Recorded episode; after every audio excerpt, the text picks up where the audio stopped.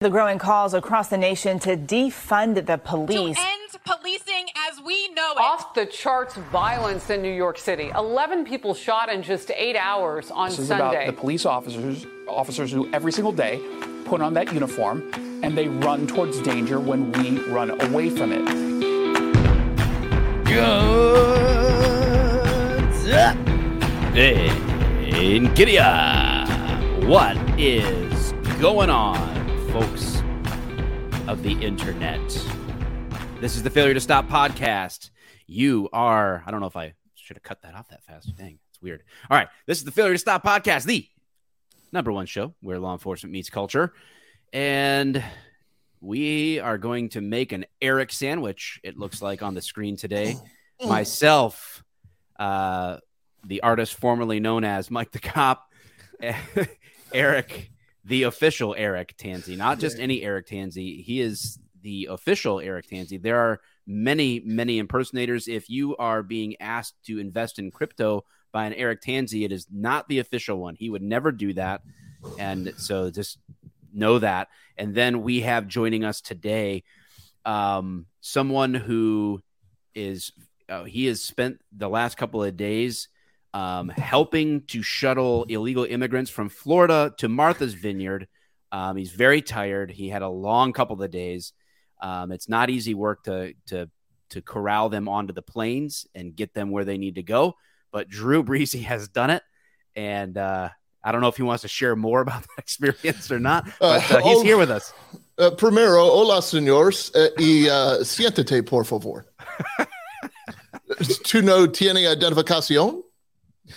Uh, that means you don't have any identification. That was kind of campy. Tienes, tienen ustedes pollos. Um, Mi gato es muy blanco. Yeah. Juan es muy guapo. Yo vivo La en biblioteca. La Casa Roja. Por favor, hey. Right. Yo Taco Bello. What was that old YouTube video? Like first semester Spanish love song.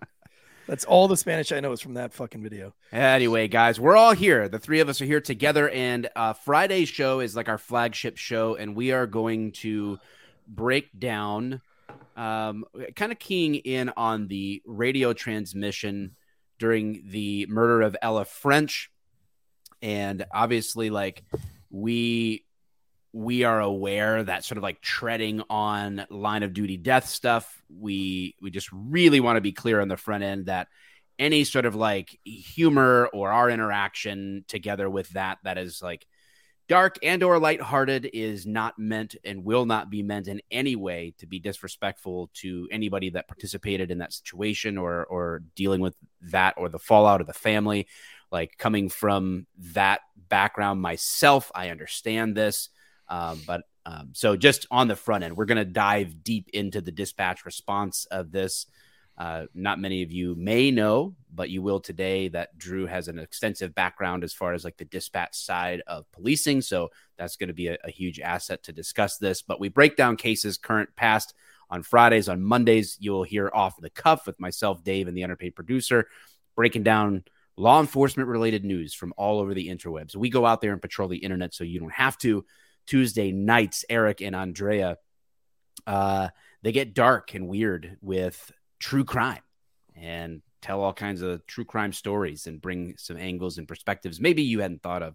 And on Thursdays, Tansey does last call to give you all the pop culture news you need to not sound like a complete douchebag at the parties on the weekends. You don't have to talk about dead babies and domestics. You can talk about, uh, I don't know, space rockets and Loch Ness monsters. And, Flat Earth. This week we had um Let's Talk Darling Monique. She was uh one that was like an awesome interview. She is dope. She's like this she's on the rise, man. She's on the she's rise. super on the rise and she's like real connected with the, the brandon tatum and all those guys and uh we broke down uh ray j exposing the kardashians and man that led to like some crazy conversations but she was on it man that was uh that was a fun episode so Giddy up. So that's uh that's on the agenda today. I don't I uh the underpaid producer. So today is my my youngest son's wedding. So we kind of like had this day planned. So I had some stuff going on this morning. I'm pausing to do the show because that's how much I love you guys and I love I love doing the show because I'm here today. and then uh, so the UPP is out because he has to be ready and to the venue like way before the rest of us because he's like the best man. So, So I have a question, and I had this for Elijah, and I wanted to ask him when he was live, but he wasn't here today, so I can't ask him. But I'll ask you in his place I'll so know the answer. because he's the best. yes, he is bisexual, and yes, he we have put him in therapy to try to clear him of these issues. You're trying to pray it away, pray the buy away. Yes. Um, no, uh, my real question is: He's the best man, and he has a ghost bed. Does Yes. he let the younger brother use the ghost yes, bed? it is a to make ceremony them- known as Ghost Bed Nocta. the first night is always on a ghost bed. Mhm. So it better be like he couldn't if you're the afford to- real best man. he couldn't afford to buy a ghost bed for his brother, and so he he gets to use the ghost bed for tonight. Good. Uh, Yeah, on so- his, on his night. Does Elijah get the left half or the right half while his brother and new bride are in the? I think I think it's like a closet camera situation. I'm not Oh, sure. okay. Yeah. Like the That's bro- popular I did hear days. them talking about launching an OnlyFans of some sort for extra cash, but I don't know the details. I'd rather not know. So Well, that's exciting, man. I'm, sure. I'm glad he's getting married, and I bet you're uh, a proud dad now. Do you get to walk him down the aisle? Is that that, I forgot how it works as a. as a I dad. think that that's how it should go in 2022. I Yeah. think that I think that I believe the plan is my son. I'm walking my son down the aisle. She's already going to be up there, and then he's taking her last name, Okay. and you I'm give him to sure. her? Yes. Who's wearing the dress? Um. I. they or are we not bo- allowed to ask? They in might both. They might both be, and I think. Uh, I think what happens is um, also their pets are going to be standing in their uh, as their witnesses. Yeah. And just keeping in line with 2022, let's be clear: his son is only seven. Correct. he says, But he, is- he identifies as a 19 year old. So Right, he does, it and, a, works and a out. groomsman. yeah, The I mean, priest- who who am I to try to stop him from being happy? the priest is gonna get up there today, and he'd be like, "This here is Mark, him, her. We'll be marrying Sally, his, her. Right. Treading lightly. Do you, Zer, take they them? I, don't, I don't know, man. I don't know. Thank God, uh, we and then the last wedding will be my youngest daughter in January, and we will be officially empty nesters. It's that's it, and I am so grateful that we had our kids, raised them. They didn't turn out to be completely self-identifying as not what they were, morons in this culture, and we have survived raising our kids. And now, now we can just sit back and watch the stupidity unfold from a distance. I feel like if you- Congratulations. in 2022, if you raise kids that aren't politicians, then you're winning. Like I feel like that's where I draw my line. If my kids are like, "Dad, I'm, I'm going to be a politician," I'm like, "Fuck, man, where did I go? Where did I go wrong as a father? Where did I go Yeah. wrong? What did I do to you? So messed up. Was it inappropriate showers? I don't know. And, and the been- poor kids. I mean, the the new bride and groom are like their entire wedding is overshadowed by the uh, Little Mermaid controversy. So I feel horrible for that. yeah, I it sucks saw- getting. dude. I, I saw this. They will meme. always Uh, remember that. do. Uh, t- can we tell them about go? Do you want to tell them about Ghost Bed now? Like, do you want don't care. Go to? You want to do our? Go- I mean, I don't know. I'm not in charge of the ad, so like, Ah, but I, i'm gonna get this meme that I'll share with you guys here while, while Yeah. you talk about that. I will. uh I'll pull up the meme because the the Little Mermaid thing made me think about it. Uh, did you see my Did you see my Little Mermaid reel that I did on last call? No, Oh, dude, it's you should go back and watch it. Like, I did read the first two chapters of your book, which were really funny. oh, you did. Yes. Oh no shit. Damn, I, dude. I, Thank you. n- not to one up, but I well, I'm gonna three up. I read five. I You read got five five, but I read two. Three up you. Well, my youngest child's not getting married, so That's true. That's true. um, well, no, I mean, yeah, we'll knock out this before we jump into the Ella French stuff. Uh, oh, by the way, though, for, for those of you who don't know, I know we do get a, a couple of comments about the banter and how long it takes. This show is like 98% for first responders who are sitting in their car who have a 12 hour shift. So they appreciate the banter. They appreciate feeling like we're with them all day. So this is a show that we do drag on because 12 hours is a long day and two hours is hard to talk about Ella French for two straight hours without making all the first responders in their cars want to blow their fucking brains out. It's kind of a depressing subject. So we don't want to just like flood them with all the uh, sadness and all the facts of a case. We also like to keep them briefly entertained, just like a radio show, which is great though, because in 2022, there's a thing called the fast forward or skip button. So just skip to like the 20 minute mark. It'll be on there. But for, as far as Ghostbed goes, man, we love them. They've been a loyal sponsor since day one. Everyone raves about them. They have super comfortable matches that last forever and ever and ever and ever. And they're made in the good old help me out boys. USA. USA. USA. Jeez, I thought it couldn't get worse, folks. Every mattress has a 20 year warranty, and you can try them out for 101 nights. Not 98, not 99, not 69 but 101 nights. If you don't like them, you can easily turn them back. No hard feelings. One of our favorite uh, parts about Ghostbed is that each mattress has that cooling technology. So if you're uh, newlywed in the old the old Detroit, Michigan area, and you're having a hard time staying cool, Nope. I have a hard time staying hard. No, if you want to stay hard while staying cool, sleep on a ghost bed mattress. That's where I was going with that. One of our favorite parts is uh, that cooling technology, one hundo. Ghost bed also offers bundles, so you can get everything you need. You don't have to really think about it. Just choose from their four mattresses and pick your bundle. So whether you just need a mattress and a frame or you want it all, I want it all. I want it all. I want it all. And I want it now. Which is just like that Little job, Mermaid boys. trailer where she completely butchered that song. Under. I hate it. Um, right now, Ghostbed is offering a flash sale, 40% off Ghostbed bundles where you get a mattress and adjustable base. Use that promo code Wolfpack, guys. Ghostbed.com forward slash Wolfpack. Get everything. Listen, if you're a cop, you need to sleep good. Go get a ghost bed. End of story. Boom. Bam. Thank you, ma'am. Give me another one. Bam. All right, you got this meme, meme daddy. Oh, I, I I posted it, but I'll put it up there again so you can I want see to it. see it. you I want to see it. Yeah, keep going. I put that on my story. Keep complaining about the Ariel today. I I'm all for it, man. Like I'm all for him. T man. I said in my reel, I, I said in my reel, if we're gonna make a black character, let's make a black character. Let's not take the old white character, keep all the whiteness, and then just give it black skin. Like I don't understand. It's like why- remaking the A team and turning Mr. T into like Mr. P and some middle aged white dude. It's just like give her Why, like seafood. what does it matter? Like, why do yeah. people care? Plus, it's a, it's a freaking fake. It's a half human, half fish. Who Yeah. cares? That's How do what you I'm even saying. Make one of those, Right. you know. Like, It's a We got- fish. Make them we got- blue and scaly. We got Make it things blue to and argue scaly. about than the than the race of a fish. My gosh, that's how you know you have it as a society is when all you have to argue about and get mad about is the race of a fish. Dude, have you seen the movie Cold Skin real quick? No, the name of the movie is Cold Skin. Real quick. No, it's called Cold Skin. No, I've never seen that. but one it's a uh very fucked up movie about like mermaids, but they look creepy as shit. They look like more like aliens and everything.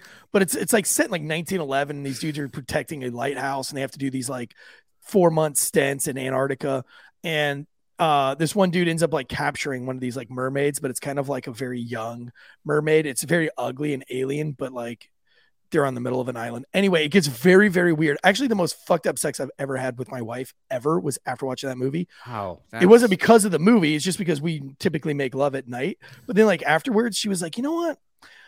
I feel very awkward having watched that movie and then just making love." And I said, "Yeah, that movie was very twisted, and I had to like really wrap my brain around ignoring the movie to Did make she of say this work." that? Did she say making love?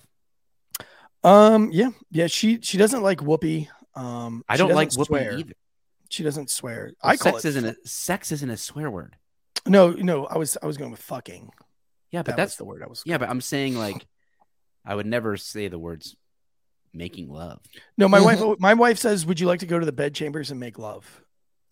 Well, if it's kind of tongue in cheek saying No, bed chambers and making love, but if that's how she really expresses it, you did use the word chamber in your book. I noticed that. I, I was laughing.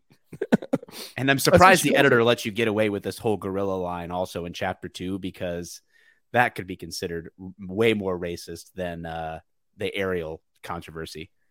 Yeah, yeah. Yeah. Uh, so if you want to, uh, Eric is going to be uh, crucified in social media when this goes live. So I'm excited for it.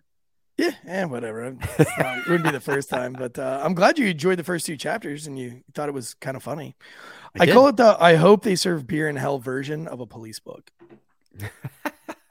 well, good, good enough for me. Good. All right, are we ready? What do we got going on? Let's do this. Oh, is it Oh. on me? Well, so hold on, how, you guys. If you want to support the show, here's here's how you can do that. You can go to we have the Giddy Up boxes. We've got six more in stock right now. Uh, failure to stop.com. If you ordered one over the last week, it gets shipped out tomorrow because we make them like custom. We get the order, uh, we get it to the supplier, they custom laser etch it, and then we get it ready to ship out. So that's those are shipping out tomorrow. If you've ordered one and haven't gotten it yet, uh, so the Giddy Up boxes, t-shirts, hats, whatever, failure to stop.com. You can support that way. Subscribe to the YouTube channel. If you want to get uh, the perks to that, you can become a member on YouTube, gives you access to the Discord, gets you access to live streams for the shows that we don't actually do live, but we like you get to come in studio with us while we record them. Uh, and then if you don't want to do any of that stuff, just share the show. Uh, hit the plus button on Apple Podcasts or Spotify so that it automatically downloads. Tell somebody about the show, share it. Uh, you know, put it up on so- social media, tell your friends about it, whatever. Uh, you can support us that way too. Uh, you can leave a rating or a review. We appreciate that. All of the above. We need some new reviews to read, so make them good. That's it. All right, now I'm ready. All right. It's on you, homie. Okay, look, uh, I, I don't. This is on the fly. I don't quite know how we should handle this because um, we did tease it as an Ella French tribute, which is fine. I mean, li- li- not fine. It's not fine that she died. God bless her. God rest her soul. And Carlos Yanez is her um, partner who was shot. And um, talk about timeliness. He just did a, a Facebook post, a very touching and moving Facebook post uh, within the last 48 hours where he pled with his fellow Chicago PD officers that if they're having suicidal thoughts or they're struggling to please reach out. And you know he he's uh, turning his tragedy in, into inspiration because he freely admits that when he was he woke up in the hospital in the intensive care unit and he found out that his partner was shot and killed and he, he just didn't know what his life was going to be like. He he had a bullet lodged in his brain essentially and he was Mm. going to lose an eye. And um, he, he was ready to give up himself, uh, but then he slept on it and swore the next day that he was going to commit to uh, returning for his wife and child. And uh, the, the Facebook post is very touching because he he reminds you like every hug is valuable every every moment you have with your kids or every moment you have with your wife it's it you know life is here to live so um you know, Carlos is in the news. There's also uh, there was also a a plea and one of the players in the in the whole mess.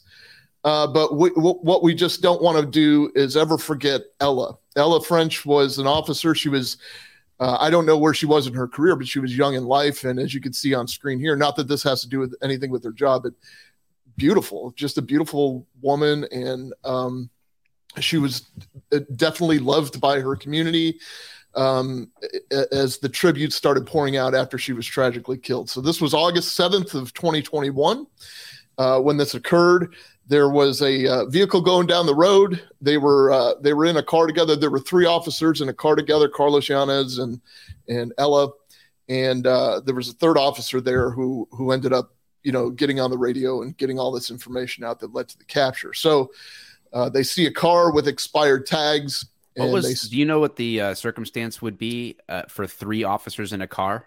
I don't. Um, it was like, uh, it, it, um, you know, uh, the only thing I can imagine. th- There's a name for what they were called. The only thing I can imagine is like a street crimes unit, Yeah. uh, or place-based investigations like they had in Louisville or something. I something. was like going to say in, in Detroit that they would have like these tack cars um, for different units at times, and there would be four four guys in a car, like two in the Yeah. front, two in the back, kind of a thing, because ready to hop out and do whatever. Run like if you uh I think it was like I don't know which chapter in my book it is, but there's one where we're doing exactly that where we know we're about to get in a foot chase, so we all get into one patrol car.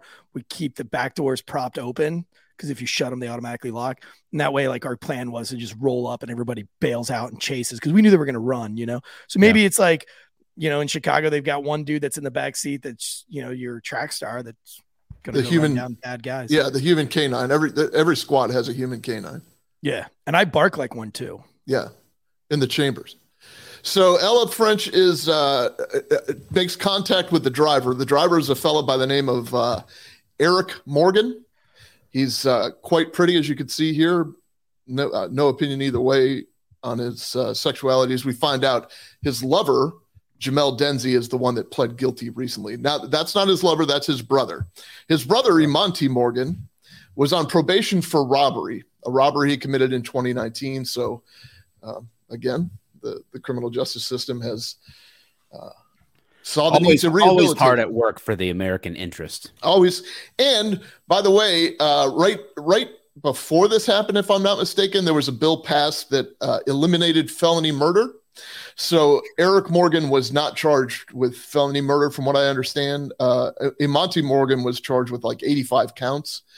Uh, but Eric Morgan, they're still being held for their trials, but um, there was there's no more felony murder. And for those who aren't familiar with felony murder, if you're in the presence of somebody who commits a felony and somebody dies as a result, essentially you're responsible for that death as well. So, uh, so uh, Ella and Carlos contact uh, the people. They immediately smell marijuana. I think Eric even admits they have marijuana, and um, uh, gets out of the back seat. He's got a cell phone in one hand and a drink in the other, and uh, they start kind of talking to him and trying to get him to put his stuff down. And he is uh, typically uh, defiant.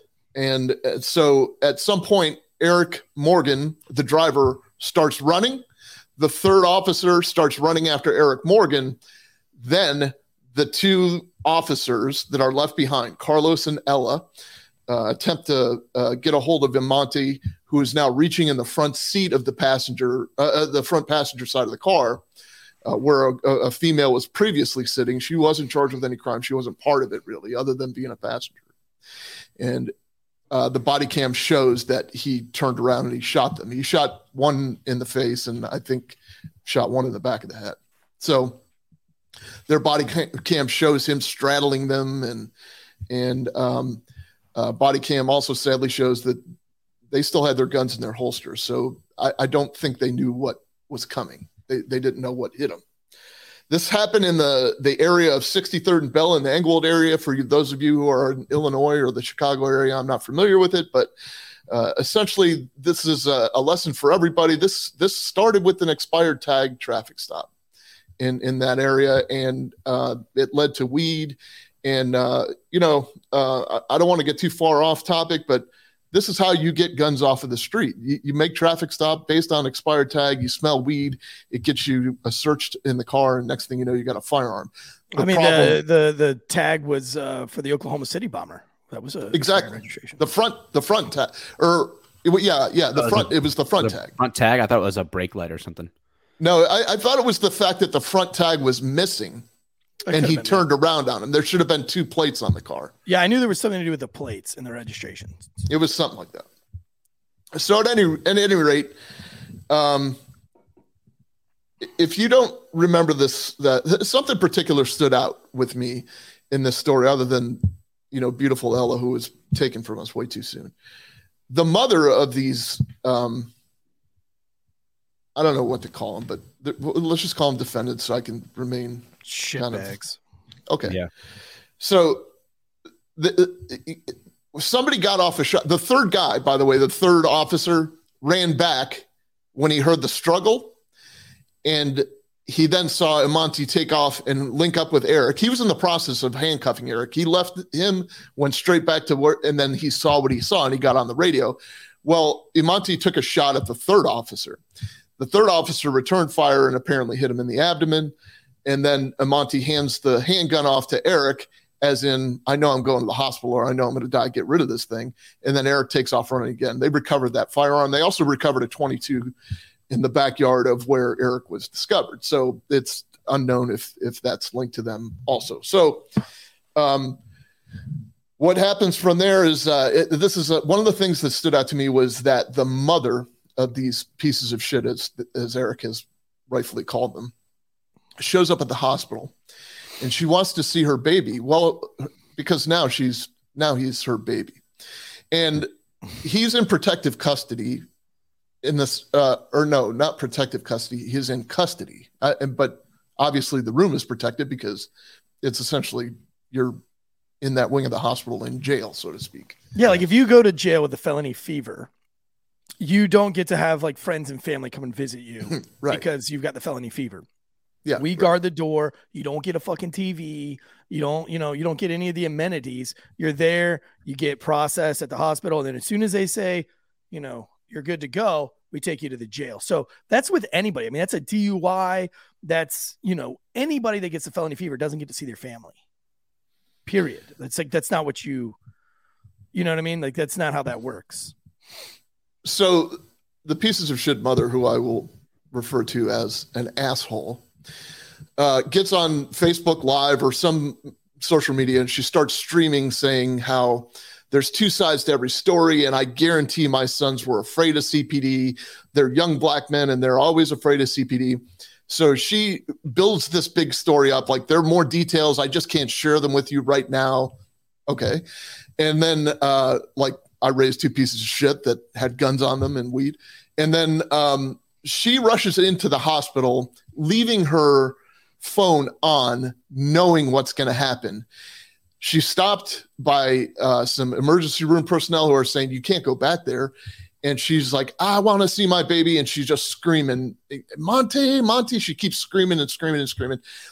Then she just bum rushes, leaving the camera on. So if she was really concerned about her child, I don't know if you would need your cell phone camera for this, but she left her camera on. And then, of course, she was uh, abruptly met by two Chicago police officers who. I hope she got her teeth knocked out. I, I don't know what happened. I, I, really don't know what happened. I mean, honestly, I I know what I wish happened, but if I like knocked her teeth out as a cop and then I got fired for excessive force, dude, I'd be like, I'd be like, can I? I'd make my own plaque, and then I just, I'd go work, I'd mow lawns or whatever, you know. I'd, I'd create my own GoFundMe. I'd, I'd, make my own award ceremony. I'd invite people to wear black ties, and like I would like literally throw a party for myself and be like, uh, officer, uh, former officer of the year.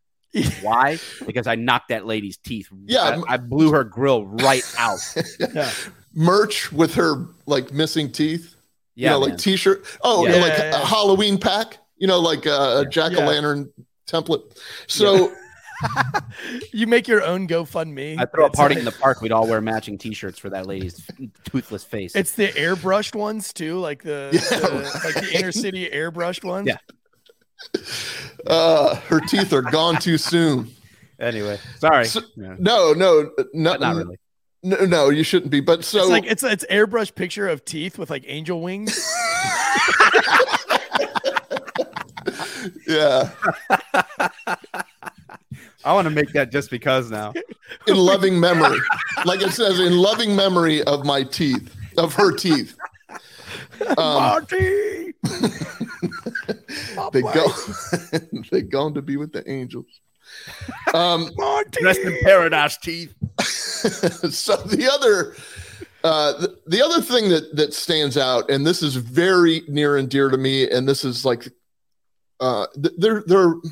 How do I put this? Even it's it's difficult to uh, articulate that there was a positive that came out of the story because there is no positive in a situation where an officer was murdered. By the way, like I, I'm so tired of the media saying an officer was shot and killed, yet when an officer has to return fire and kill somebody, they say they, they murdered him in cold blood. But so Ella was murdered in cold blood.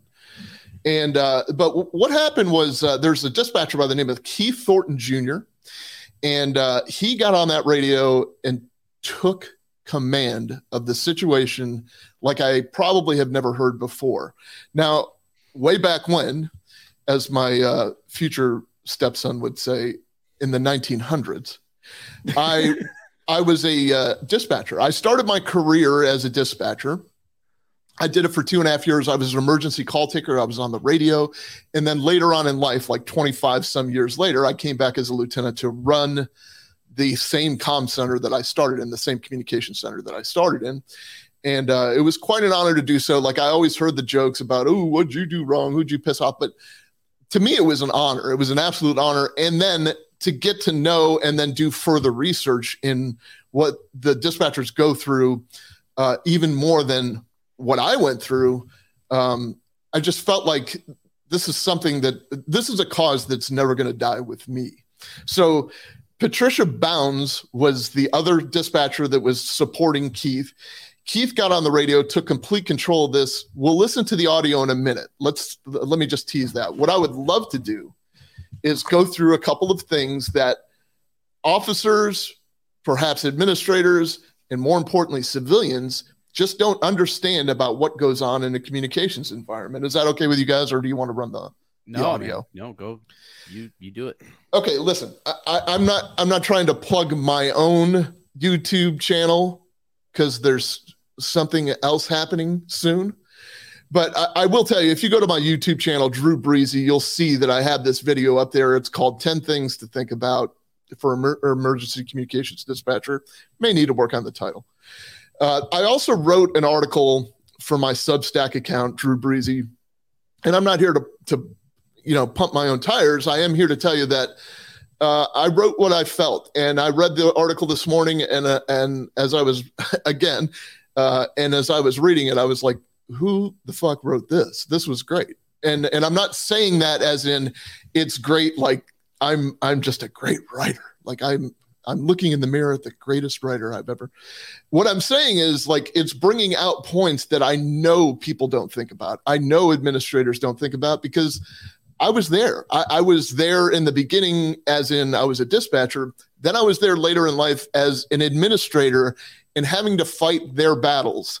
And they are not only overlooked, they are way underpaid, underappreciated. You can send your Chick fil A platters of, of chicken. Um, of chicken tenders up there during National Telecommunicators Week. That's fine.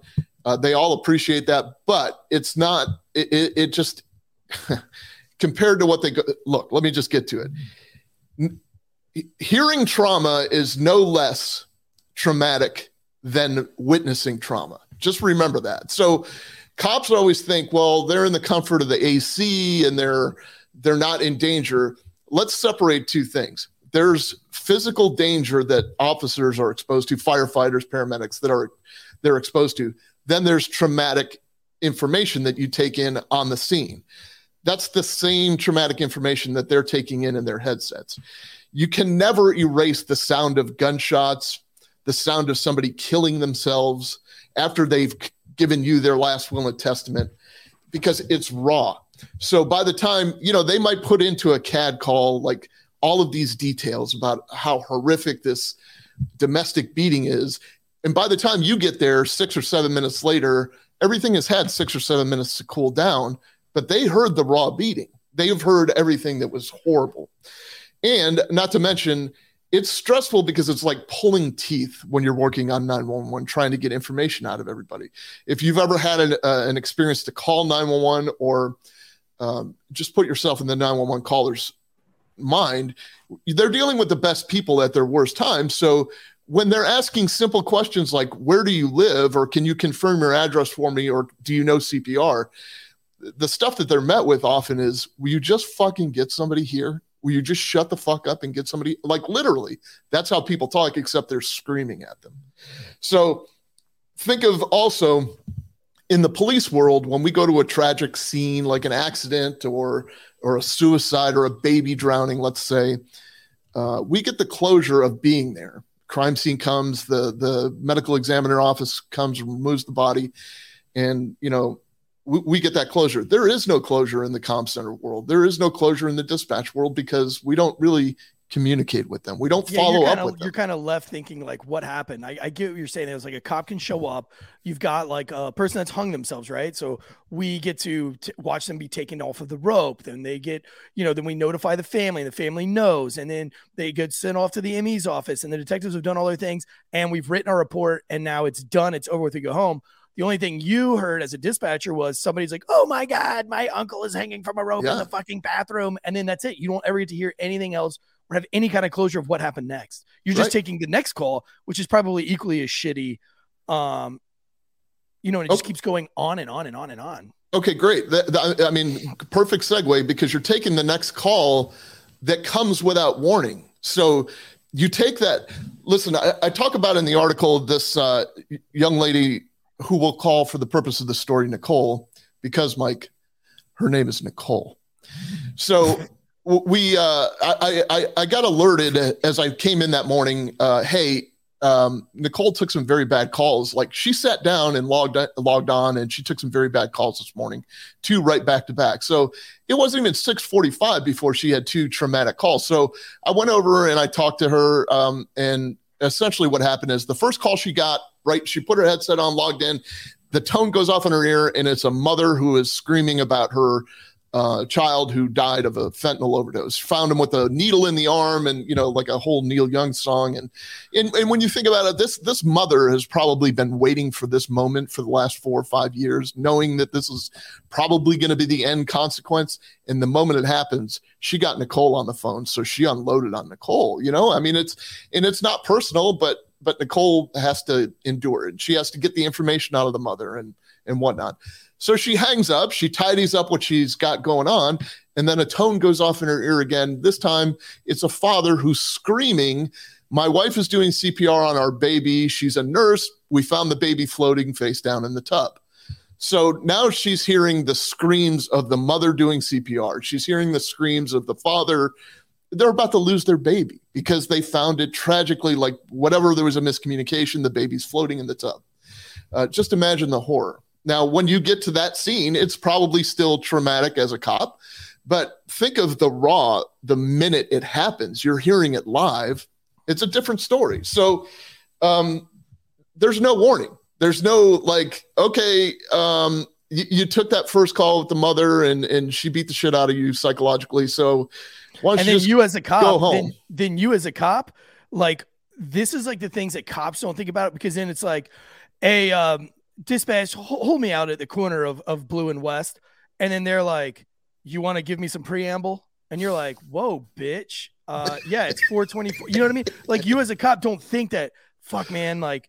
Two hours ago, she was just guiding somebody through CPR on their dead fucking baby that just drowned in the thing. So it's like you often forget, even as a cop, how affected or you know how traumatic it is to be a dispatcher. I, have always had great respect for dispatcher.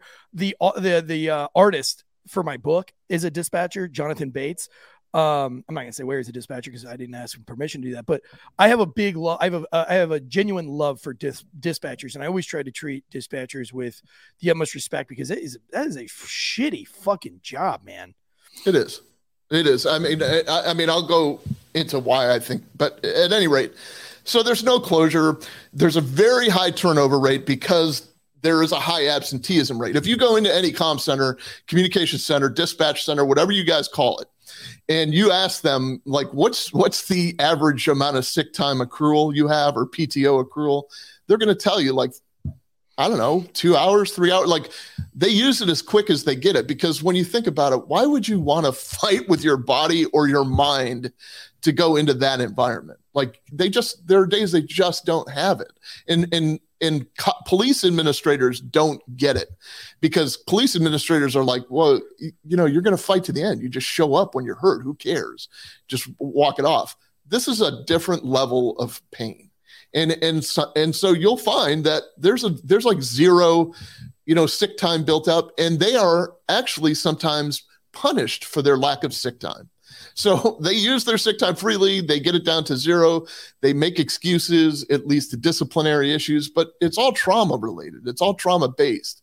And instead of embracing the trauma and trying to fix that we do the opposite. We tend to like put stuff like that in their evaluations. Like this year, I want them to work on banking up more of their sick time, which which I never understood because that's a benefit anyway. So you're not going to say this time I I hope they save four thousand dollars in cash. Like get out of my business. If if you're if you don't want to give me the sick time, don't give it to me. But I'm going to use it if you give it to me because you offered it as a benefit, and that was one of the reasons I took the job. Right. So there's a high absenteeism rate.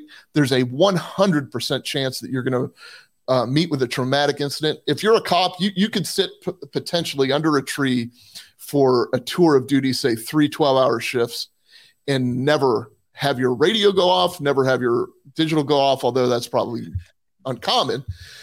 But I, I but think it depends on. I, I think it depends on where you work because like it is. It's It- absolutely because because in Southeast Raleigh per se, like um, it was it, it- there were guys that went like 20 years trying to get what's called a no hitter, which means that they didn't go to a call, and it's Yeah. like it doesn't exist. Look, when I was getting fired, I tried for a no hitter. And it, and it, it just it, doesn't work now. When I went to Southwest Raleigh at the very end of my career, which was the college campus, I was unassigned. Um, I still took a- I still took probably at least two calls a day, but not in Southeast Raleigh where I took 25 calls a day But, no, I I'm- have heard rumor of like North Raleigh cops that could go like three weeks without getting a call. That's a perfect game. But it, but if uh, if if you but what you're referring to are calls for service, not traumatic calls. Yeah, okay, I get what you're saying. Yeah. So when they walk through the door, there's a hundred percent chance they're going to be traumatized in some way, shape, or form. Because listen, when you when you're driving down the road as a as a civilian, or when you're off duty or whatever, you don't have your radio with you, and you see a, an accident on the side of the road, you pick up the phone and you dial nine one one. Well, what do you think the 40 people behind you are doing and the 60 people in front of you? So when there's only four people there, they're handling up to 100 or 120 calls for the same incident within a very short period of time. And sometimes those calls are very graphic. It, it, the, the place where I worked, we handled all information that came into Hillsborough County and they ferreted it out from there. So if it was a medical emergency, they would have to make within 10 or 15 seconds make a determination if they're going to ship it off to EMS or if this is a law enforcement emergency. So they're hearing about the I just walked in and my grandfather is not breathing and like they hear all of that. And, and, so there's a 100% chance you're going to be traumatized when you walk through those those doors and 911 and dispatcher seats have to be filled. So when you think about like the guys in the southeast district if there were eight or ten on the squad and two called out sick and one's on vacation you know the shift commander or the sergeant just kind of keeps their finger crossed but you can cover it. You'll be fine. You got detectives that maybe could come out and ha- yeah. handle alarms or whatever. It doesn't work that way in the communications world because you can't leave a 911 seat unfilled. Somebody has to answer the radio and somebody has to run the warrants and you can't do that. So they're completely understaffed, and it and it really does kind of play into the fact that they only have four walls to deal with. So when there's a traumatic incident to to say say Eric, you, you're in the southeast district and you handle a stabbing, and it's a very sad or, or a, an accidental shooting or something is very sad. You can leave there and you can you know my favorite example is go behind the Wawa and cry your eyes out. You can uh, drive around and listen to uh, Night Shift or Failure to Stop, and hopefully, you know, laugh a little bit, or you can crack jokes with your zone partners as you're Go. driving around, or you can even find a peaceful little lake and pray, or do what you got to do to not have to compartmentalize this. Yeah, you when can a, uh, drive behind the church and masturbate. Yeah, which is was my body cam on or something? Is, are you leading to something? Strangely specific. you can go behind. Or you can drive Baptist. behind First Baptist Church on Third Avenue, 12th, uh, and South. What? What? right behind the tool shed. So uh, where the cameras go, they don't point in the. what? Right. Uh, that's where you, that's where the National Geographic was hidden. So, um, so there's only four walls and and it, they're not like when something very traumatic happens they're not you don't just drive away and change the scenery. You've got four walls to look at you got stupid monitors to look at and you've got each other to look at. And and believe me there there are warring factions within that com center. Trauma is a very like ptsd it's not an overused term uh, in that application in my opinion. And it's a very um it's very evident that people are short with one another and people are very suspicious of one another and people are jealous of one another. Well she got to take a 12 minute break. How come i you know and and you find little warring factions. They have cliques in there and and you know it just becomes tough. The I other, feel like eh, like after listening to this the com center should be turned into like what i imagine google to be like. You know where you just have like all the granola bars and you know all the gatorades and the restrooms and the quiet rooms you're like if you went and worked for Google or you went and worked for Apple, like on a campus, that's what a dispatch center should be. It should be like the most calming place on earth because of yeah. all the bullshit that you have to deal with. Soft lights and yeah, I yeah. I, I agree 100. percent Like it shouldn't um, be just like a dungeon with I, I, four walls. Like most. I would like are. to point out, like in that research project that I told you about a minute ago, I I, I suggested two things. Um, I take that back. It, the, the the one suggestion didn't make it in there, which was uh, canines, like like compassion dogs, like you know mm. uh, trauma dogs. Just have the dogs walk around up there, wag their tails, and it, it just it really there's science behind it, right? Um, kind of got laughed out of the room. Not kind of. Interesting. Uh, the other I thing, want I want an emotional support. It seems like a really low cost option to keep morale high. Yeah. Yeah. Uh, you, so you, the emotional support uh, what'd you say? Miniature horse? Yeah, I want a, a, an emotional support miniature horse. I'd like to tell you that story, but I'm a little horse. anyway, so uh, you walk walked are right out on airplanes. Yeah. Or- or- emotional uh, support animals. what if you had an emotional support master? Like, you know what I'm saying? Like a dominator, you know. it's my, it's my He, like, emotional comes in- support. He comes in with like Mike crawling on all fours, like I'm holding on to the leash. Uh, yeah, that's That would just be my the other way around. Yeah. so uh, People are petting me. that's the You gift. full full leather full leather face mask. Oh This is Eric, my emotional support gimp. So What do you mean I have to pay for an extra seat? this is my support gem. he will fit under the seat. No, he will. we will put him under there. He will go into the overhead bin. Yes, he will. I know because we've done it several times. You, Emotional and you gotta support leave the lead of the leash hanging out. So, it- uh, so if he gets loud, you just. uh, so anyway, uh, so think about this too. They're up there 24 7, 365. So every cop administrator or every cop that comes up with this great idea, let's let's put shot cameras up or you know like let's put this uh, alarm sensor up you know like all these new apps that ke- keep coming out that you know they they sell the administration on the salespeople do and they're like oh yeah i'll just stick that in my comm center. They're up there 24 7 anyway. Okay well first of all they're spread thin as it is. They're looking if you if you go to a modern communication center they're looking at a panel of like seven monitors. There are standards um, where they have to answer 90 per, percent of their uh, 911 calls within the first 10 seconds. Those are NENA standards, NENA, National Emergency Number Association. They're not really held to it, but it's a governing body, sort of, so to speak. So now you're going to add a new alarm, bell, whistle, whatever that just keeps going off. Just imagine, I wrote in the article, just imagine, just imagine your smoke detector battery dying and that stupid chirp that you you and you can't narrow down where that chirp is coming from but it's it's annoying and it's just annoying. And now you're supposed to hold your composure while the domestic violence victim is on the other end of the phone and she's not answering you. She's answering the guy that's beating the shit out of her who you would prefer her to answer you. You, you get where i'm going. Like administrators tend to pile stuff on up in that uh, communication center. These people the communications people are lumped in as clerical staff. I always use this same um, example. Do you think they endure the same stress and trauma that the chief of police's secretary endures? Fuck no. I mean, is it the same trauma and stress that the records person endures, or the or the the mechanic in the in the garage? Not to belittle any of those support roles or support functions. They're all very important. Everybody pitches in to keep the the machine running. But do you think that what the dispatchers do is the same thing as them? Yet they are classified as such. They're paid as such often their retirements reflect a non um, non high risk.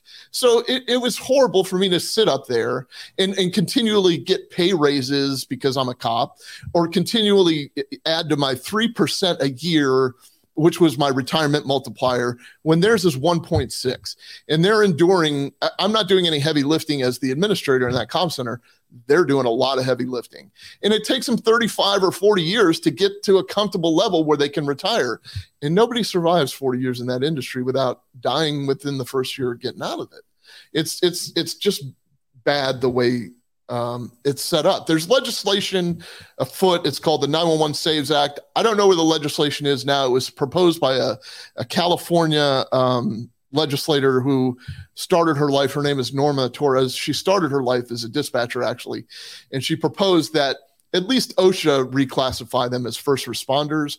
Uh, I don't know where the legislation is at, at this point. I mean, technically, they are the first responders. They're the Yeah. first one to respond to you. first first responders that's Yeah. what that's what they're referred to as so uh, here's a dirty little secret if you walked into your communication center or where you used to work or, or any of you listening out there and you asked uh, you polled 10 people hey how many of you have listened to a suicide i guarantee 10 hands would go up so this is the elephant in the room this is the dirty little secret they don't talk about it Nobody ever talks about it. They don't like to talk about it. They don't share, and that's fine. That's their business. That's one of the things that they compartmentalize.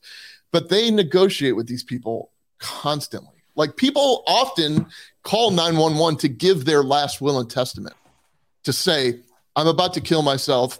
I just want my sister to know. And I and they'll say all that. And then this poor dispatcher is begging and pleading with them, and they kill themselves anyway. And then, of course, they don't get the closure of being at the scene to know that there was a note that said, you know, I've been planning this for four weeks. There was nothing they could do, but they're they're left to fill in the blanks in their mind. So uh, it's an unspoken truth. The death of a coworker while working. Think about that. You're on the radio, and uh, there, there's a very um, uh, there's just a case I'm thinking about. There's a couple of cases I'm thinking about right now, but there's a specific case I'm thinking about where a deputy sheriff was leaving the hospital after doing a DUI crash investigation, and he's getting up onto a um, uh, an expressway that is one way during the day and one way during the night. And there was a wrong way drunk driver on that expressway that he knew nothing about, and boom. Now, all they heard was this weird, ominous, like this weird noise coming from his radio, and they could see it was him. And they started calling him and calling him, and they knew his location. And sure enough, they sent deputies there, and and the car was demolished. He, he passed away. His name was John Kotfila. God bless John. He was such such a good soul. Uh, a kid from New England. His dad was a motorcycle cop, I think, for Boston PD or, or something like that. His sister is now a deputy sheriff where we work uh, in his honor, pretty much, and she's a badass. Uh, but God, I love that kid. Um, just the salt of the earth. But at any rate, um, think of being on the radio and and having to hold composure and then learning or think of being on the radio like Keith Thornton and hearing that Ella French is dead because they told him she got shot right between the eyes or whatever they said and you can hear him crying but he's still keeping it together and he's still guiding. It's a very very tough thing to to try to motor through to try to push through. Yeah. It's crazy man. Well i know i know for a fact um I had several people reach out that have worked with you um, that uh, sing your praises. I'm not here to blow your tires up either, if you know what I mean. But uh, but yeah, uh, it's it's really cool to hear that perspective, and it's not something that a lot of cops, a lot of cops actually downplay dispatch because they there's sort of like a an irritation, you know, that yeah. can happen. And it's not like there's it's not like there's not idiot dispatchers, just like there's not idiot cops too, like, you know, that are just bad at their job or or, you know, need to do something else. But um, but yeah, it's a it's an excellent perspective on on those things. So the dispatcher in the Ella French case, um phenomenal work. Um, yeah, we're gonna here. we're gonna play yeah, that. play it. Um, we're gonna play, it, but before we do, I have to get one of these ad reads because that's what pays for all this thing. And listen, man, this is the reason why we chose to bring Blue Chew on as a sponsor. Um, and we hope to keep them as a continuous sponsor. Is because of things like this, man. Like erectile dysfunction is something to joke about or or, or whatever. Uh, but at the end of the day, man, like w- if you're a dispatcher and, and you go through this traumatic thing, these traumatic events like this, and then you go home, it's not fair to take that trauma and then put it on your family. Like your wife still wants to make love to you or have sex with you. Um, they want you to be turned on. And, and when you have a happy wife you, or a happy significant other, uh, it's a happy life, right? And and so don't let the stressors of the job not be able to make it so that you can perform. When you're on your day off, if you're having sex, if you're having a healthy relationship, it's going to make you better at your job and it's going to make your job better for you. Um, uh, Blue Chew right now is is uh, you can use the promo code Wolfpack and you can try it out for free. They'll send you like four chewies. Um, uh, Blue Chew is a unique online service that delivers the same active ingredients as Viagra or Cialis, uh, but it's in a chewable tablet and it's a fraction for the cost. I mean, I think it's like $20 a month and you'll get like four chews or something like that. I did the survey, I signed up for it. Um, and, and so uh, I, have done the survey. I talked with a little doctor online because uh, I wanted to learn more about this this process. And uh, look, I don't have a problem getting hard. I can get hard all the time. But if you're in a stressful situation, only, only behind church sheds, only behind church sheds. So when I'm not in a traumatic incidents, when I'm not, not in a weird, hot porta potty, when I'm not in a hot porta potty in Afghanistan, it's hard for me. So I take a couple of blue chews. No, I'm just kidding. But um, uh, the process is simple. You sign up at bluechew.com, consult with one of their licensed medical providers. Uh, it's very short, dude. I did this whole thing in like seven or eight minutes. I did it right before the show last week, and I literally did it like six minutes before the show. And Uh, we're talking about the survey still, right? the survey, yeah, yeah. Oh, okay. and, and literally, they were like, "Dude, it took like six minutes." I like it was like ten questions. Do I have heart problems? Do I have this? Do I have that? And then you're like your your uh, FaceTime on your computer rings. You hit the answer button. It's a doctor. Uh, it's an American doctor. They walk you through, ask you a couple questions, and it was very Big Bird Cookie Master. I, I I asked, and they said, "Hey, look, you know, if you're having a if, if if you're having a hard time, or if you're going through a rough patch, we're only giving like four a month. So it's like it's not like one of these things where it's like you're popping them all the time. Um, but they do have a doctor on staff that if, if that is your problem, if you have like a severe uh, case of erectile dysfunction, they can help that too. With Blue Chew, men everywhere are excited to see. Uh, um, I didn't know that was in this ad read. I don't know if I can read that with a straight face. Um, with Blue Chew, men everywhere are excited to see the postman. because when your Wait, package has arrived, what? your package has arrived, meaning that you you know you're waiting anxiously for the blue chew. Look, I didn't write this. I didn't write this. I wouldn't have wrote this. Uh, I'm never excited to see the postman ever. I well, what I- I can't, I can't get excited without the blue chew. So you know what I'm saying? Like, which came first, the blue chew or the postman? Like, yeah, I'm just excited about the blue chew. Like, Yeah. like God I'm just bless you, excited to see way. a package on my thing. Yeah, blue chew. Uh, but right now, uh, you could try blue chew for free. Just use that promo code Wolfpack. You pay five dollars in shipping, and they'll send you to it. Um, and when you talk to the little thing online, they'll explain exactly how Blue Chew works. You take it, you wait 45 minutes, and you got four four hours. You can get hard. Just thinking about getting hard. Um, and you won't be thinking about dead ma- dead babies, domestic Get your blue violence. chew or- and ask the postman, would you like to come inside? yeah, you do. Uh, give me 45 minutes, and you can come on in here. Been looking for you. Been Yeah. waiting. Bring All in right. Mace. Um, and, and I'm glad we got that ad read out of the way because uh, after you listen to this radio traffic, you're going to need it to get hard after today today's show. You're going to need Blue also Chew. like um uh, some of you may know may not know um one of the nonprofits that i've long supported and and been a part of is call for backup. And a lot of their work it's all free. They don't charge um, departments. It's been we we've done it in the military. We've done it for all first responders not just police officers but we have dispatchers in our classes all the time. And it's all free. And it's about building not just responding critical incident response is one thing like de debriefing that's a, that's that's its own sort of like animal.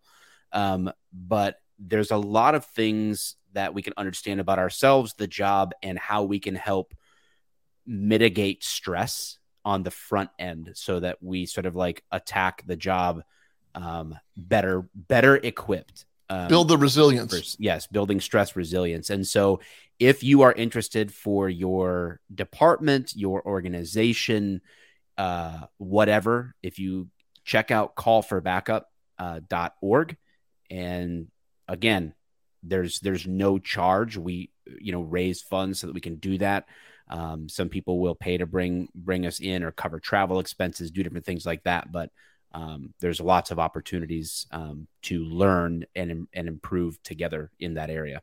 So anyway, wanted to throw that out there. Not not sponsored or anything. It's just a just a if it can help you, great. I do see in the com like I don't want to be a complete Debbie Downer for this whole episode, but I do see in the comments uh, 988 is a good suicide hotline that's run by the uh, Mental Health Society. So if you're having those thoughts or ideations or the trauma has gotten to you like it does to all of us, uh, just pick up that phone and dial 988 and you'll have somebody to talk to. You can always call our friends at Team South Florida also. All right, you guys ready for me to play this uh, radio transmission brought to you by the. United States Concealed Carry Association? Uh, go to United States Concealed Carry Association forward slash Wolfpack and become a member today. Uh, it's an absolute must if you're a concealed carrier. All right, I'm going to go ahead and play this, and um, you just raise your hand when you're ready for me to pause it. If, if, yeah. Six three and Bell, six three and Bell. Give me some units, six three and Bell. Keep the air clear. Who is this and what you got?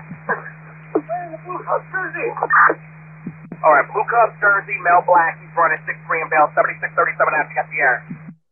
Mel Black's the Blue Cubs jersey. What's he wanted for? Six three and Bell.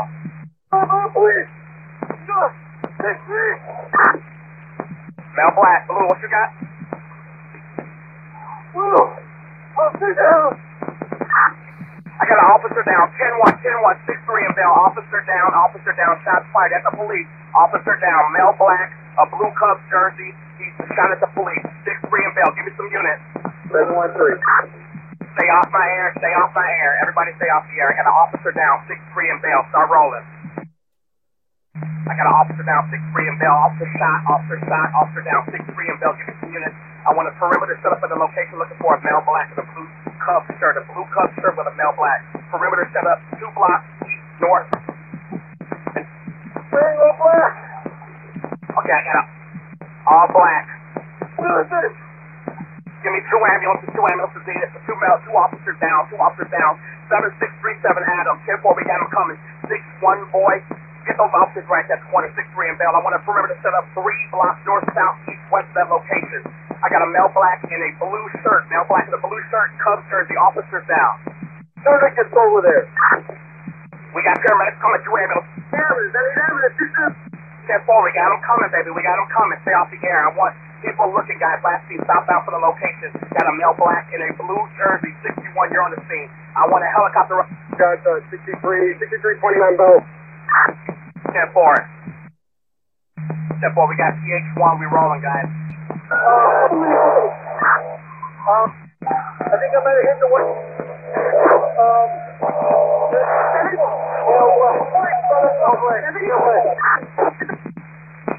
Female with the emergency, go with it. Slow it down, slow it down. We got two in custody. Two officers shot. Slow down. Do not hit. Stop. Stop the car there, guys. Stop the car the tip. Guys, listen. Got two officers down. We need a perimeter, guys. Six three. We got two in custody right now. Two in custody. I need a perimeter, guys. Start a route to the hospital. Give me PH1. just to break out the action a little bit, he he uh, had the foresight to. He knew that there were two in custody. He was still trying to establish that perimeter, as you heard him say, expertly doing so, trying to keep his composure. Not trying, he was definitely keeping his composure, and he is a voice of reason because he has uh, vast experience in dealing with people who are going, who are losing it, sort of, Yeah. uh, by dealing with people from 911 constantly. So he's doing it here with the cops expertly. And what he does, uh, what he's starting to do, if he's not doing it more in a minute in the call, he's he's having people block the roads to clear a path to the hospital. He's this guy is just I, I can't say enough about you know you can't take lightly how much uh, of a guardian that dispatcher really is. They they are wholeheartedly invested in your safety and in your life because they feel responsible for it. Yeah, Go he's uh he's taken a wild, wild situation that's very dynamic on the ground and really taken charge. I mean, he's a freaking rock star. Yes, one hundred percent. All right, I'm gonna hit play. Go for it. Ten four, we're going to U of C hospital. U of C hospital, set me up the perimeter to U of C hospital, guys. Give me a route. Going six three, you're going east from sixty third. Take it all the way east one to sixty third. Ten four, six three. We're gonna take it eastbound. Are we taking both officers, guys? Get us line to ten one six three in Bell. We're transporting both officers to U of C hospital. I want all of sixty three going eastbound. Stop. All traffic eastbound six three. Stop. I got two officers down. We're taking to the hospital. Give me a perimeter and stop all of those streets. Who's got a route for me? Talk to me. Look, all the way to 6 3 and West End.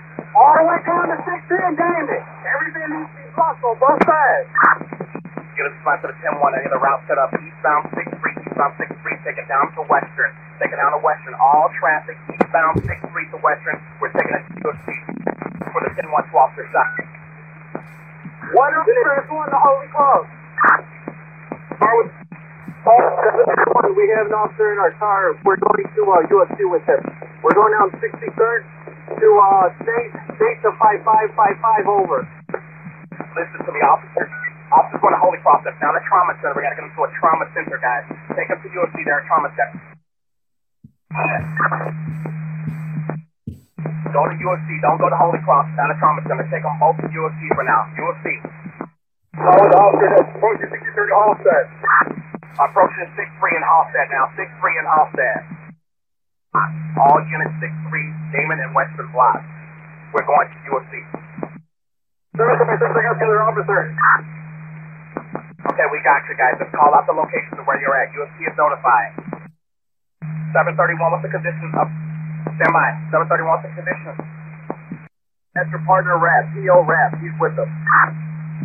PO Rap, PO Rap, what's the condition of the officer in your vehicle? He's talking right now, squad. Okay, stand for whoever has my other officer, what's the condition, guys? 736, she's not responsive, she's unconscious. She's looking for from the base. I'm, I'm heading right now north on 67 Halston, about 60 steps down to east. Here you go. All right, 10 4. We got him going, guys. First squad, not my first. Okay, listen to me. Take that damn vest off right now and start compression. Start breathing. Whatever we got to do, start it now. While you're driving, the officer in the back with her, take the vest off and start compression now. You got the air. 736, uh, compression started almost 15 minutes ago. Okay, excellent. Keep it rolling, baby. Keep it rolling. We got it coming. They know you're coming in. And units that are at U of C Hospital, have those doors open for me. Have them open, guys. Have them ready. Go ahead, boy. Okay, boy, we got the male officer here. They got him in the CR right now. Side door to the emergency room is open. Bring him through the emergency room side. All right, bring him to the emergency room side, guys. Guys, male officers going to the ER. Bring him to the emergency room. And the other female officer, please get her in there, guys. Make it quick. Be safe getting there, but make it quick. R3, repeat that last transition. Shot in the head between the eyes. Both officers are responsible in the hospital. You'll see. Keep the air clear. Looking for offenders? We have two in custody. Are these our only guys that were shooting guys in custody? Six foot boy, six three twenty eight. I put the other one in custody. The son being guarded by my partner, so we can get the over here to recover. Are these both? Are these both the, the guys who shot? These both our offenders? The fourth bud. So think of he, he handled business. He saved lives. He tried to. Um, and he just he was the voice of reason. Um, that's very hard to do. And and you heard the emotion creep in when he found out. Like, think about it, he's probably getting digital messages the whole time, and and I I, th- I don't know if he knew his mic was keyed and he was like shot between the eyes, both of them, and one's dead, or and then you can hear him crying and all that, but he's still taking care of business. He's still saying, "Do we have the two shooters in custody?" and then clarifying, which is what you know even cops don't do sometimes. Mhm. Um, this was just uh, I, I thought it was a poignant. Um, yeah, I think the only thing he could have done a little bit better was said, "Do we have those two in custody? Officers who have those in custody, go ahead and take those out to the woods and dispatch them for us, Right. please. Just No walk them through that.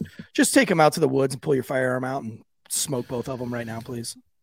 Um, so Keith Thornton uh, himself, uh, he himself on on July 30th of 2022, just very recently, did a well. That's Carlos Yanez right there. Sorry about that. That's okay. Uh, Keith Thornton did a uh, a very touching Facebook post himself, and it was his resignation letter. And if you get a chance to Google his resignation letter, it's very poignant, and uh, it just made me respect this guy even more. He said that he's stepping away from his role in that bubble because it's time for him to step out, and that. Uh, he, he maintained the, all, along any interview that he's done thus far is just I, I was just doing my job man like just just like you or i would kind of probably do very humble and uh, he said um, in his in his uh, facebook post or or resignation we're tired of it. This is nonsense. There's corruption in this city. And he specifically named kim foxx for for letting criminals run the show. And uh, it was pretty poignant. As a matter of fact by the way just a, as an aside kim foxx is announcing this morning that she's charging two officers with uh, felonies for a shootout that occurred when they were in their cars being shot at. So I, I don't know the details of that, but I know that she's holding a press conference this morning. Anyway, uh, back on topic. Keith Thornton was, uh, he's a hero. He's on Instagram. He's on Facebook. Uh, uh, I mean, look, give the guy a pat on the back. I'd love to uh, f- talk to him face to face and shake his hand. I know that he's kind of a humble guy. I'm sure at some point we'll get him get him on the podcast, hopefully. Um, but uh, you know, just to end on a high note, he's he, he's doing as well as he can be, and he's moved on to a supervisory position elsewhere. Yeah. Wow. Dang, man.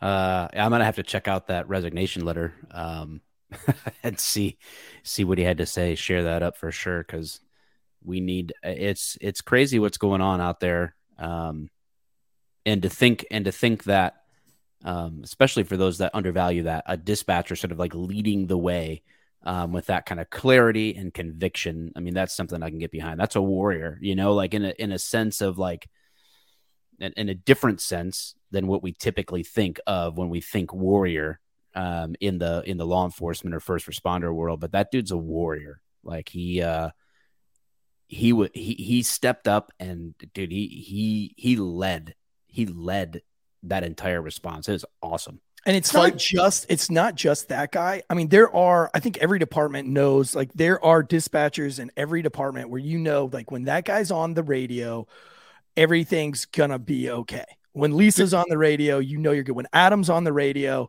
hey, it's gonna be a good day today because a, a good dispatcher is, you know, uh, it, there's a comfort knowing that Hey, uh, all units, 422, go ahead and key up your mic. I haven't heard you in a few minutes. See you, see you're out on a suspicious person. Go ahead and key up your mic and just let us know you're okay out there. And you know, for the rest of the city, you're like, oh man, that's cool. Somebody's wa- big brother's watching me, but in this case, watching over me.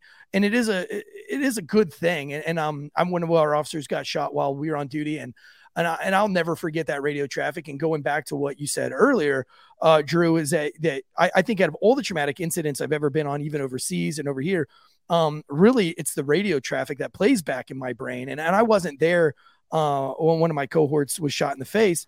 Uh, but I was on the radio and, and I was thinking about how sick to my stomach I was listening on the radio of them pulling the car over and doing CPR and then putting them back in the car and going to the next exit, stopping, switching to an ambulance, stopping for CPR, and just knowing that I couldn't do anything except listen to this. And I almost wanted to turn the radio off, knowing that I can't because I still had a job to do. But, you know, there is this gut wrenching feeling of listening and hearing something and not having any kind of tangible way of touching it. And my hat's off to all of these dispatchers that show up every day. And it's like being a cop, right? Like we show up and we say, today could be the day, guys. Today could be the day that I get in the fight for my life, or today's the day that I could save somebody, or today's the day that I could make a, a real difference. Uh, I think dispatchers probably have that same mentality. We just don't give them credit for it. And, uh, you know, my hat's off to all you guys.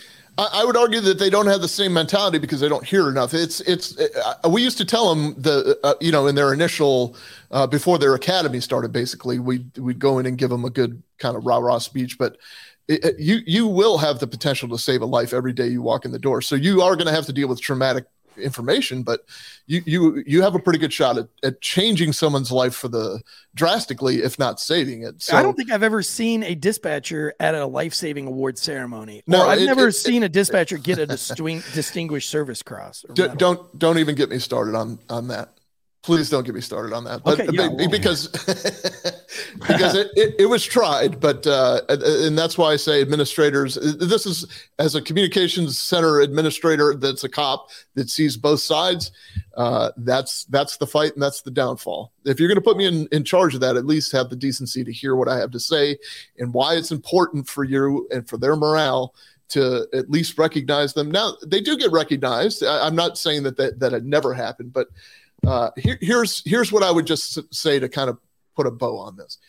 Um, the first contact any citizen has with a law enforcement agency when they dial 911 is a dispatcher. It's not a cop. Uh, that the, the cop eventually shows up. So if you're not taking care of, if you're not maintaining, or you're not focused on the well-being of that dispatcher uh, or emergency call taker in this in this example, they're going to be mean and they're going to be nasty and agitated. And they're going to agitate a situation over the phone just based on what their fight or flight is telling them to do. And it's not necessarily their fault. But what happens when you, Eric, show up in the Southeast District and she's just had an argument and the complaint has just had an argument with the 911 operator? They're mad as a hornet and they right. see you and you're the face of the person they just talked to. Yeah. So now it's escalated between you two mm-hmm. or, or Mike or you know whatever. I mean, like now it's escalated. So please, you know, keep them in mind. Um, call call your dispatchers, give them closure on a on a tough case. Uh, include them in any training that you do. It's it's you know I could go on about that, but, but certainly if you're not including or you're a dispatcher and you're not included in a critical incident stress debriefing, start. Makes me want to just go get your way a, in there. makes me want to just go get a Chick Fil A platter and just take it down to the com center and Yeah. fucking drop it off. Because cops get that shit all the time. Cops get, you know, we go to the roll call room, we get donuts or coffee donated, but how often does dispatch get that? They get it quite if you're if you're if you're good to your cops, then you Okay. get it regularly. they do get it quite frequently, and, and, and that's true. They do get that quite frequently. In some places, they get it more You send me frequently a than shit not. call, I'm giving you a shit sandwich right back. well, man, this has been a, a, a very powerful and eye-opening uh, episode. Maybe one of my favorites, actually. Um, I learned uh, just so much today, and I and I appreciate it. And for those of you who don't know, uh, Drew Breezy is going to be helping us out with the YouTube content. He is a retired guy with too much. Uh, with with too much knowledge to keep waste, he's a, a humble and selfless guy. And he said, you know, I was asking him to kind of uh you know what he thought on things and and i just you know we asked him hey man would you like to you know would you like to come over to the failure to stop youtube channel and provide us some content um some shorter six to 11 minute content? And after talking with mike mike convincing myself to do the same thing and mike saying that he may you know wants to kind of put some content out there. So if you're not liking subscribing to youtube hit that like button hit that subscribe button hit like today share this thing out and we're gonna we're gonna hear a lot more from drew breezy giving us all sorts of solid uh shorter based breakdowns on some things from his ex- like very extensive police background being uh demoted and promoted and moved around and being Yeah, on we really we really want the YouTube channel to expand. Obviously, the podcast is sort of like uh, you know the beating heart of this thing, but uh, there's no reason to not continue to expand that content. Um, cut up more for reels and shorts and and answer questions. You know, law enforcement and culture. It's a never ending conversation that's going on. That's going on out there, and to have have uh, solid voices, you know, of people uh, helping I, I think it's kind of like two sides, right? Like always encouraging the cops that are in the field, um, the first responders out there, but also educating people that are non cops that are whether they're supporters or skeptics, you know, like helping them to understand things from a little bit of a different perspective. So increase the old tolerance out there, you know? yeah, if you want to meet Drew Breezy, uh, he and myself will be at the Island Girl Cigar Bar for their 10 year anniversary. They're doing That's some a- island girl. I'm an island girl. Island thing. Island girl. Um, trying to make it. Uh, so we'll be at the Island Girl in Ponte Vedra Beach, Florida, which is in Jacksonville, uh, between kind of Jacksonville and Daytona, St. Augustine area. But it's a, little town called Ponte Vedra. Um, if you want to meet Drew Breezy, we'll be there 7 p.m. this Saturday, tomorrow, 7 p.m the Island Girl Cigar Bar. Come and say hi to us. Come and try out my rum. Um, there's a couple whiskey makers that are going to be there. I think there's going to be some pro athletes in there as well. Uh, big 10 year anniversary Island Girl Cigar Bar. Uh, and come and meet with us. And uh, guys, you got anything else? Mike, you've got a wedding to go to, brother. I got a lot to do, man. I got to get a lot done in the next hour. So, All right. Well, um, um, we'll sign it out then, baby. We'll let you get to it, man. You got to walk that man down the aisle. that's right. that's right. All right, guys. All right. Guns up, Later. giddy up, boys. Guns up, giddy up.